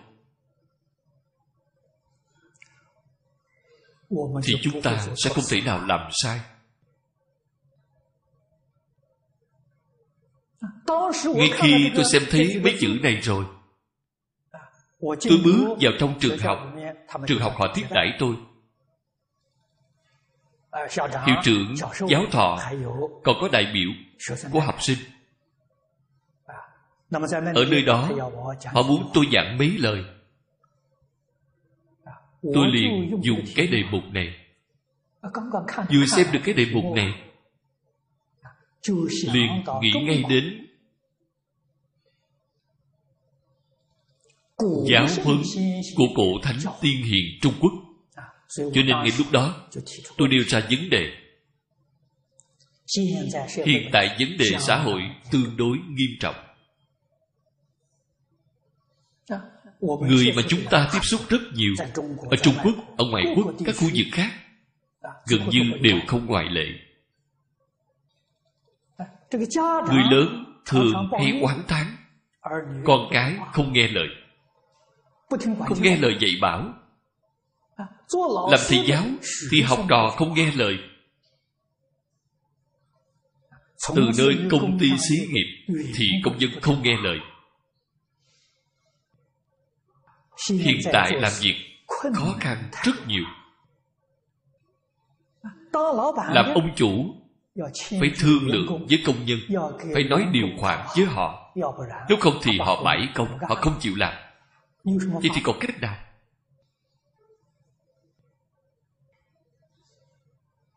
Cho nên chúng ta nhắm vào cái vấn đề này. Cái nguyên nhân này là do đâu vậy? Ngay lúc đó tôi phân tích cho họ nghe. Khổng lão phu tử dạy học. Trong đó có một câu nói rất là quan trọng tác quân tác thần tác sư. Khi tôi còn nhỏ tuổi thơ của tôi ở phước kiến. Tôi ở kiến âu tôi học tiểu học ở kiến âu và lúc đó mỗi một gia đình ở phước kiến đều có cúng bài vị tổ tiên. Trên bài vị tổ tiên gần như đều là viết thiên địa quân thân sư. Đều là cúng bài vị này, ấn tượng của tôi rất là sâu sắc. Cho nên, nhà nho dạy cho chúng ta tác quân, tác thân, tác sư.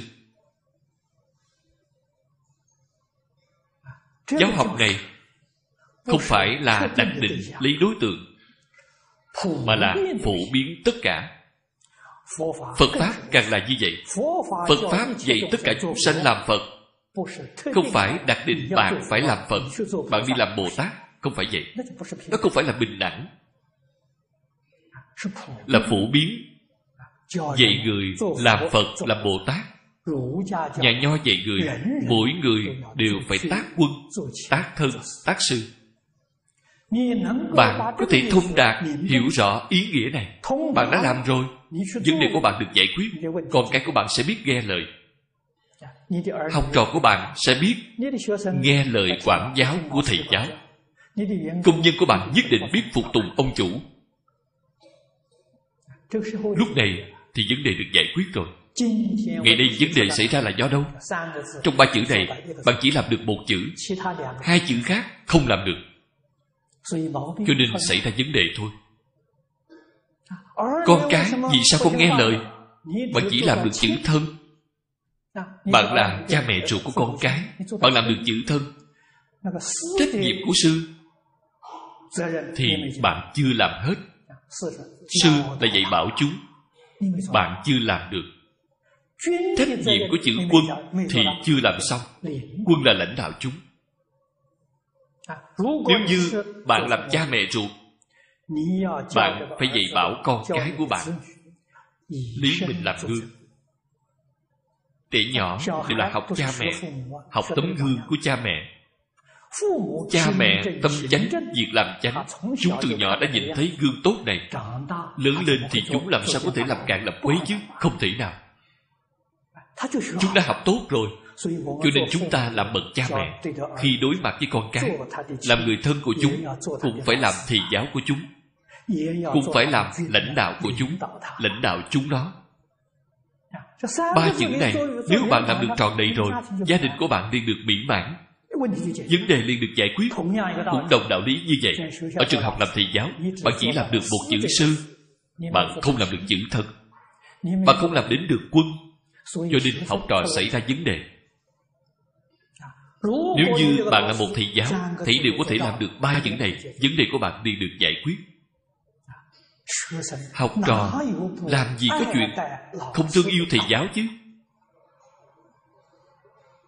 Chúng tôi là học trò lưu vong vào thời kỳ kháng chiến.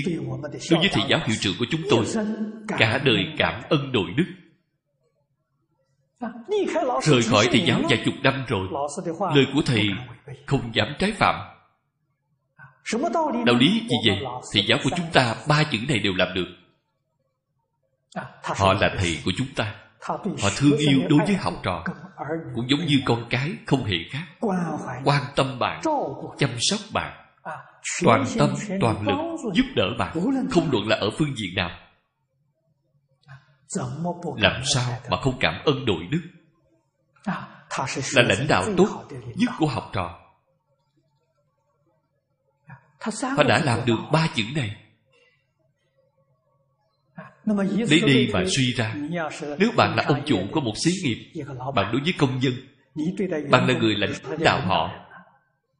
Bạn có thể đem công nhân xem như anh em chị em của chính mình. Xem như con cái của chính bạn. Bạn thương yêu chăm sóc họ như vậy. hiệp trợ họ. Giúp họ giải quyết khó khăn công dân của bạn quyết định tận trung với bạn. bạn làm thầy của họ mỗi cái đều dạy bảo họ. cho nên không chỉ riêng là lãnh đạo ba chữ này không thể phân ra. ba chữ này là một thể. chính mình chân thật làm đến được quân thân sư. bạn chính là tấm gương tốt cho xã hội. bạn chính là làm thầy làm mô phạm cho nên tôi xem thấy tám chữ này nghĩ đến cái ý nghĩa này tôi đem một chút cách nhìn của tôi một chút tâm đắc này cúng dường cho trường học。cho đến trường học họ có ấn tượng rất tốt đối với tôi。năm rồi là chúc mừng trường 95 năm, cũng là ngày chúc mừng sư phạm Trung Quốc 100 năm. Ở trường tổ chức đại lễ rất long trọng, Đặc biệt phát thiệp mời gửi đến tôi. Ngày khi đó chúng ta khai giảng lớp bồi dưỡng, Không cách nào đi tham gia đại lễ này.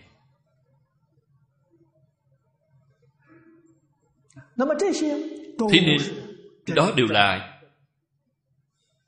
Chân thật hộ trì chính mình. Chân thật là thâm nghĩa Bao hàm Ở trong hiền hộ.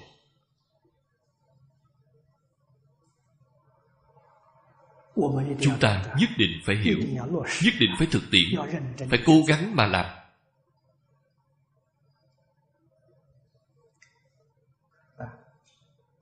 Hiền hộ chánh sĩ. Chánh sĩ là tôn xưng bồ tát. Chánh là chánh tri chánh kiến chánh đẳng chánh giác là cái ý nghĩa này. Sĩ dùng lời nói hiện đại chúng ta mà nói chính là phần tử tri thức tu xưng với người có đạo đức có học vấn. Chánh sĩ là xưng hô riêng với bồ tát. Ở trong nhà phật quen gọi bồ tát là đại sĩ. Như chúng ta gọi quan âm đại sĩ. Văn thù đại sĩ. Phổ hiền đại sĩ. Coi Bồ Tát là đại sĩ. Gọi là chánh sĩ. Còn gọi là khai sĩ. Khai sĩ. Cũng là tôn xưng với Bồ Tát. Khai sĩ chính là khai ngộ. Minh tâm kiến tánh. Gọi là khai sĩ. Đều là tôn xưng với Bồ Tát Ở chỗ này kèm theo thuyết minh nói rõ với các vị. Không thể gọi đại sư. Sư của lão sư đại sư không được gọi.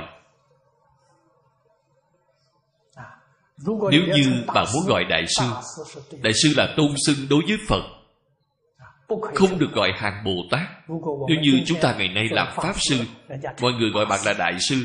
Hay nói cách khác địa vị của bạn ở trên cả văn thù phổ hiền quan âm thế chí văn tu bồ tát xem thấy bạn cũng phải đành lễ ba lại đi nhiều phía hữu ba dòng. Mà có thể cảnh giác nổi hay không?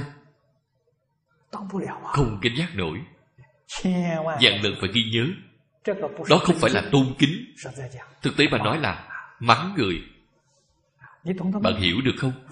Nếu như người ta đi trên đường khi nhìn thấy bạn xá chào bạn một cái coi bạn là tổng thống tiên sinh bạn không phải là tổng thống Mà gọi bạn là tổng thống tiên sinh Không phải bắn bạn hay sao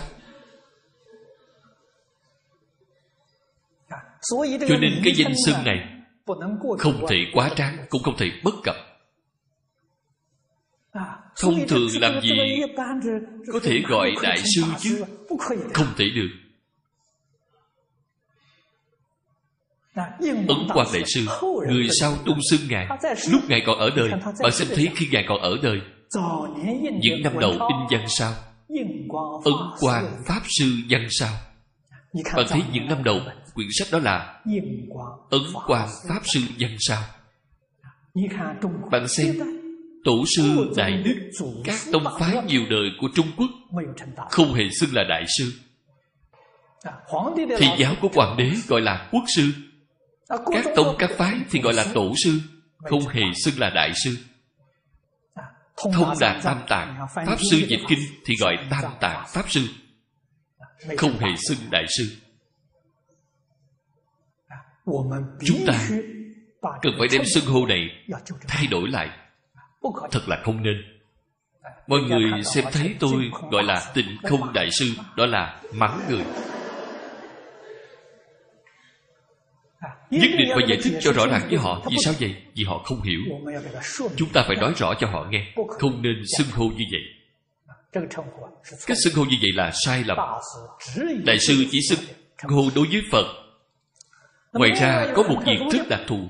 Có một người có thể gọi đại sư tổ sư của tịnh độ tông. Chỗ này rất đặc biệt. Đó là trong phật môn chúng ta công nhận vì sao vậy? pháp mà tổ sư tịnh độ tông truyền ra cùng chư phật như lai không hề khác nhau.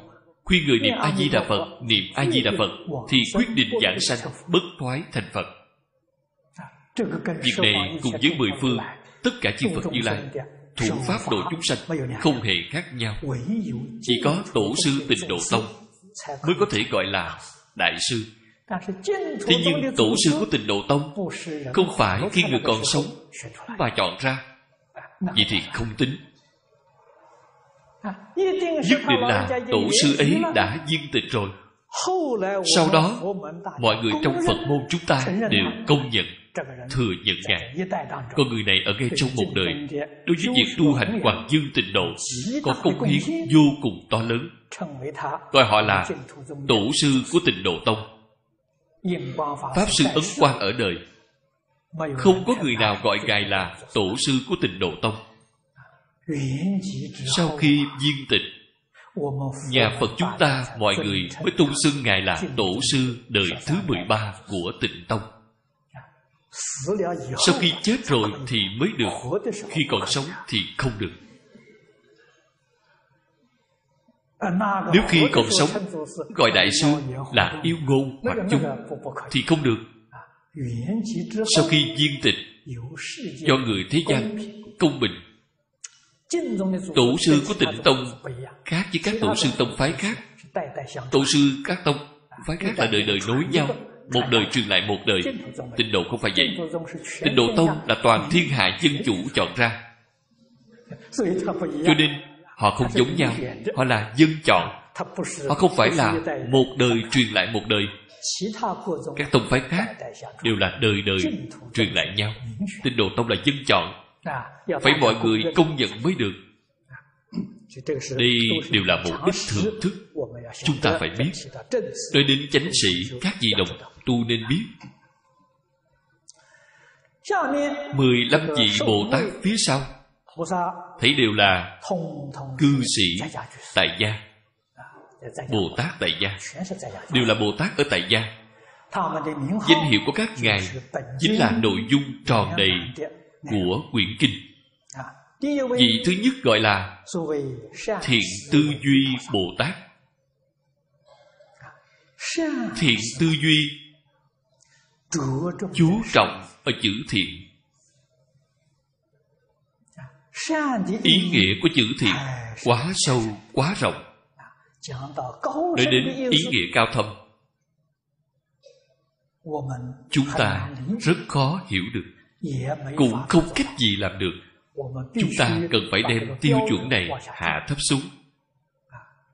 Hạ xuống có thể thực tiễn được ngay trong cuộc sống của chúng ta. Chúng ta làm thế nào để học cho nên cái hội kinh vô lượng thọ này chúng ta hôm nay chúng ta chú trọng ở giải chú trọng ở hành chứng. Làm thế nào thực tiễn ngay trong cuộc sống của chúng ta? Làm thế nào thực tiễn ngay trong công việc đối nhân xử thế tiếp vật của chúng ta? Chúng ta học tập mà làm. Thực tiễn được thì chúng ta mới làm được. Thiện tư duy chính là biết ân báo ân việc này chúng ta có thể làm được. Thường nghĩ ân tam bảo. Thường nghĩ ân chúng sanh. Thường nghĩ ân cha mẹ. Thường nghĩ ân quốc gia trên kệ hồi hướng chúng ta tụng mỗi ngày. Thượng báo tứ trọng ân. Một người có thể thường nghĩ báo ân. Đức hạnh của bạn càng tích càng sâu. chúng ta thường gọi là tích công bồi đức. Đó là tích đức. Tri ân báo ân. Cái khóa mục này nói ra thật không đơn giản trong kinh đại bát nhã phật vừa mở ra là bồ tát nhị địa. Bồ tát nhị địa tu học có tám khóa mục.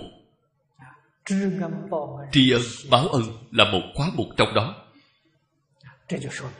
Việc này nói rõ tri ân là đáng quý. Trí tuệ bồ tát nhị địa thì tương đối cao cho nên họ mới chân thật tri ân. Phạm phu không biết tri ân. Không biết ân dưỡng dục của cha mẹ. Không biết ân giáo hóa của thầy giáo. Không biết ân hộ trì của quốc gia. Việc này phải nên hiểu. Bạn thấy hiện tại người không có quốc tịch thật đáng thương. Làm kẻ lưu lạc trên thế giới không có quốc tịch thật đáng thương. quốc gia bảo hộ bạn quốc gia lớn mạnh. Bạn cầm lấy hộ chiếu đi đến bất cứ quốc gia nào mọi người đều tôn kính đối với bạn. nếu bạn không có quốc tịch thì ai cũng xem thường bạn. bạn phải từ ngay chỗ này và thể hội được. Quốc gia có ân đức bảo hộ chúng ta. Tất cả chúng sanh có ân đức hỗ trợ chúng ta quần áo mà chúng ta đang mặc đây giải không phải chính mình dệt bông giải không phải chính mình trồng. mỗi ngày ăn cơm gạo không phải chính mình gieo tỉa. bạn liền biết được trong xã hội có bao nhiêu người khổ cực cần lao cung cấp cho đời sống một ngày của ta. Ta dùng cái gì để hồi đáp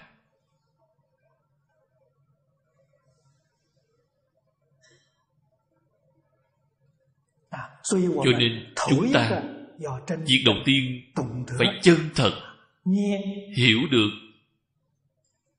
bốn ân nặng. Đặc biệt là nhớ nghĩ ân tam bảo. Trong ân tam bảo chân thật đầy đủ bốn ân trọng viên mãn tròn đầy. Cái ý này tôi không thể giảng tỉ mỉ. giảng tỉ mỉ lại phải tốn một giờ nữa dường như sau khi các vị nghe qua rồi thì sẽ dần dần tỉnh ngộ ra. Thứ hai nhất định phải nhớ nghĩ chúng sanh khổ. Nhớ chúng sanh khổ. lòng đại bi của chính chúng ta mới có thể sanh khởi ra được. Bạn xem thấy những chúng sanh khổ nạn này. Chúng ta phải giúp đỡ những chúng sanh khổ nạn đó. Thì bạn không thể không chăm chỉ nỗ lực tu học nếu như không thể thành tựu đức hạnh của chính mình, không thể thành tựu học vấn của chính mình, không thể thành tựu năng lực của chính mình, thì bạn làm sao đi giúp người?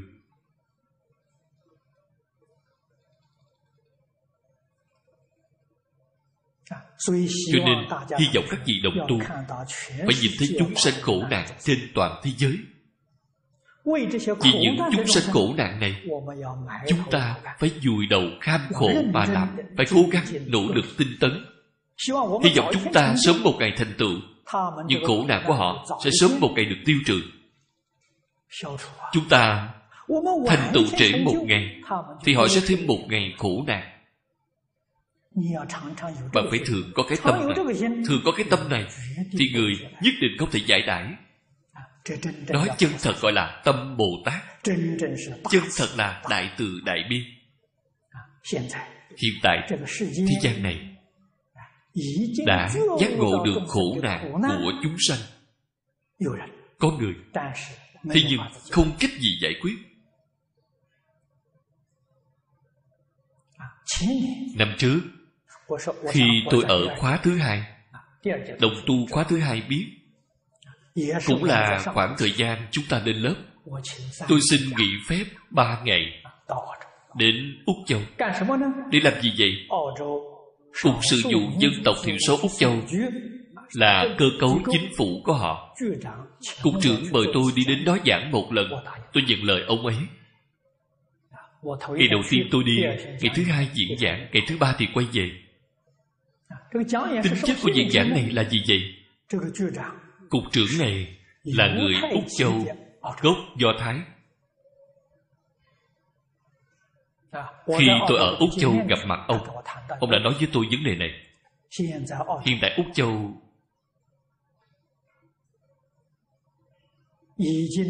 đã mở ra chính sách phóng khoáng. Cũng chính là quan nghênh các nơi khác di dân đến Úc Châu những người di dân đến đây họ cùng với người Úc Châu địa phương bối cảnh văn hóa không giống nhau. Phương thức đời sống không giống nhau. Chủng tộc không giống nhau. Tôn giáo tín ngưỡng không giống nhau. hiện tại khi vừa đến đột nhiên cùng sống với nhau. làm thế nào mong cho xã hội được phồn vinh an định làm thế nào có thể tiêu trừ được rất nhiều thành kiến ngăn cách? Có thể hợp tác lẫn nhau, làm cho xã hội úc châu được phồn vinh. Họ đã nghĩ đến vấn đề này. Cho nên tổ chức một buổi luận đàm. Mỗi một tháng, là họ tổ chức hội nghị một lần. Đến tham gia đều là lãnh đạo các tôn giáo.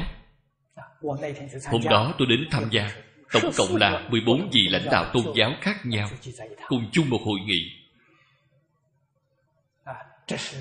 Hôm đó là cục trưởng mời tôi diễn giảng. Cũng chính là nhằm vào vấn đề này. Tôi gọi 14 vị lãnh đạo tôn giáo này. Tôi đều gọi họ là Bồ Tát. Họ nghe rồi cảm thấy rất kỳ lạ. Mục sư của Kitô giáo là mục sư Bồ Tát Thần phụ Bồ Tát của Thiên Chúa giáo A Hồng Bồ Tát của Islam giáo Do Thái giáo tôi không biết gọi thế nào Thì tôi gọi là trưởng lão Bồ Tát đều là Bồ Tát. Họ nghe rồi cảm thấy rất kỳ lạ, tôi liền giải thích cho họ. Ý nghĩa của Bồ Tát là người giác ngộ, là có trí tuệ, có giác ngộ. Các chị có thừa nhận hay không? Bạn chính mình có trí tuệ, có giác ngộ. Đúng rồi, vậy thì bạn chính là Bồ Tát. Bồ Tát thật, không phải Bồ Tát giả. Cho nên họ rất là hoan hỷ đối với tôi. Không hề có chút bài xích nào đối với tôi. Chúng ta ở nơi đó đem Phật Pháp giới thiệu cho họ. Nói rõ Phật Pháp không phải là tôn giáo. Phật Pháp là học thuật. Phật Pháp là giáo dục. Bất cứ tôn giáo đồ nào Đều phải học Phật Pháp? Vì sao vậy? Bạn phải học trí tuệ. Bạn có trí tuệ, bạn có giác ngộ Thì gọi bạn là Bồ Tát Cho nên Phật Pháp quyết định không phải bảo bạn. Bạn phải bội phản tôn giáo của bạn. Bạn mới đến học phật giáo. Đó là việc phật giáo nhất định không chấp nhận. Việc làm đó là trái với đạo đức của xã hội. Phật không nhận học trò này. Bạn là tín đồ tôn giáo. Bạn yêu thích tôn giáo của bạn tôn kính thượng đế của bạn. Phật tán thác bạn bạn là con cái tốt của thượng đế, là học trò tốt của phật. Bạn tín ngưỡng tôn giáo có thể quy y tam bảo, làm học trò của phật. Bạn với thượng đế là quan hệ cha con. Bạn cùng với thích ca mâu ni phật là quan hệ thầy trò. Làm gì có chuyện xung đột? Không hề có xung đột. Rất là hòa hợp. Sau khi tôi diễn giảng xong, mọi người đều rất hoan hỷ nêu ra rất nhiều vấn đề hỏi tôi. Trong đó có trường lão do thái giáo. Thân thiện dễ gần. Đưa ra câu hỏi với tôi. Ông hỏi ở trong thánh kinh nói nhân loại tạo ra những tội ác. đến sau cùng đều có thẩm phán. thẩm phán sau cùng. Phật giáo các vị có nói thẩm phán sau cùng hay không? Thẩm phán sau cùng do ai đến chủ trì tôi nghe qua lời nói này, tôi nói không sai. Tôi nói phật giáo là giáo dục, không quan tâm thẩm phán. Trường học dạy học, khuyến thiện ngừa lỗi, thẩm phán là sự việc của pháp quan, việc của bộ tư pháp. Phật là bộ giáo dục, không phải bộ tư pháp. Ai chủ trì thẩm phán này? Là thượng đế. Họ nghe rồi rất phấn khởi. Chúng ta là giáo học, khuyến trị ngừa lỗi, dung hợp tôi rất là tôn trọng họ. họ cũng rất tôn trọng tôi. Ngay trong hội nghị lúc đó họ đều mời tôi làm hội viên dạy lâu của họ. tôi không thường đi đến úc châu không hề gì. mỗi một tháng ông gửi cho chúng tôi một bài viết là được rồi. Mỗi một tháng gửi một bài cho họ. Trên thực tế tôi không cần phải viết. Trong vũ trụ sanh tâm của chúng ta rất nhiều. Tôi liền bảo đồng tu Úc Châu Mỗi một lần các vị ở nơi đó Phiên dịch một chương Dùng anh văn phiên dịch ra đưa cho họ Mỗi tháng đều đưa qua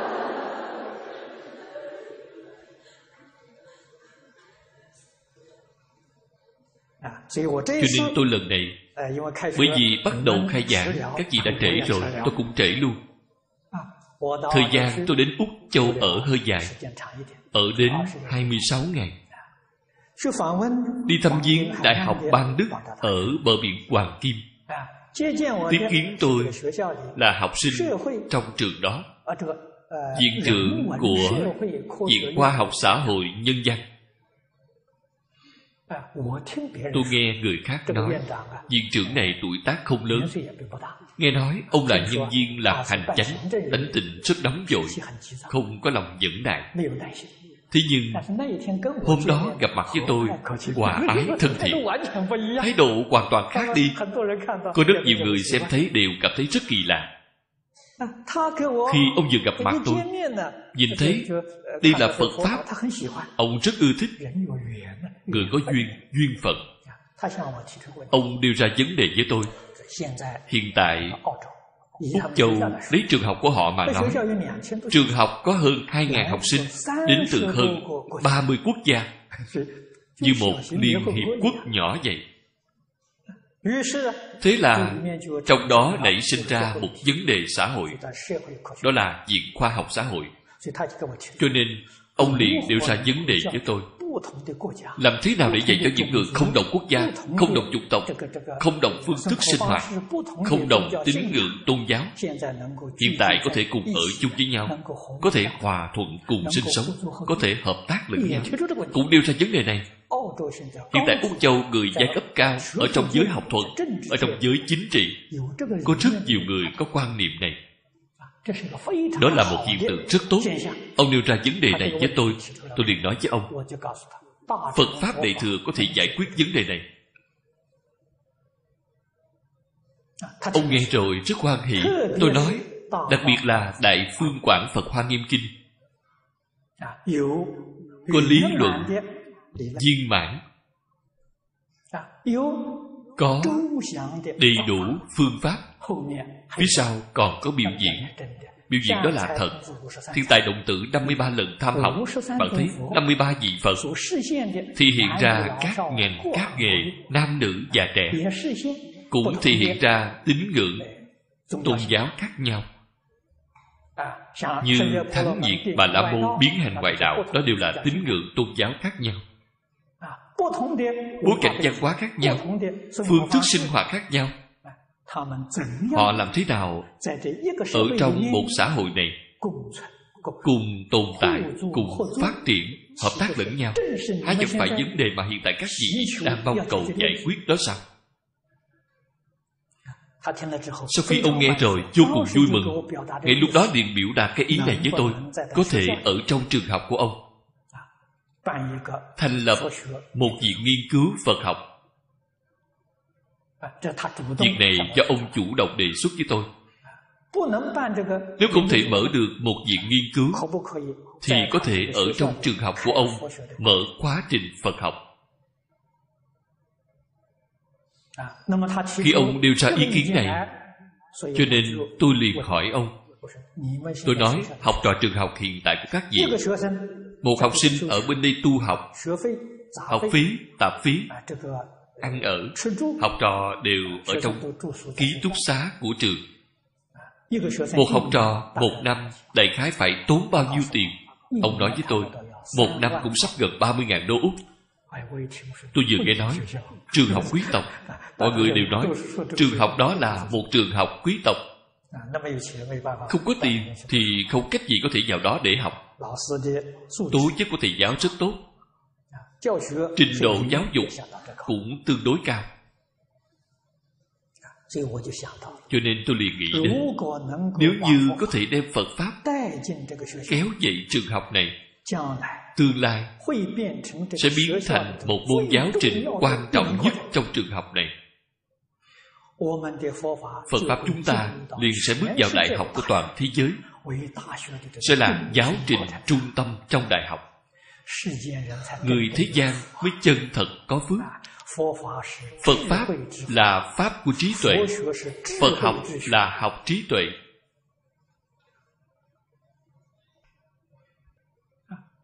Chân thật có thể giải quyết tất cả vấn đề có thể khiến cho tất cả chúng sanh người người hạnh phúc nhà nhà mỹ mãn. sự nghiệp thuận lợi thành công. Xã hội an lành. Quốc gia giàu mạnh.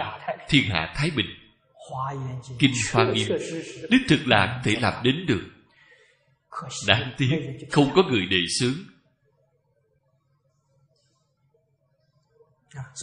Cho nên hiện tại chúng ta có được cơ hội tốt như vậy.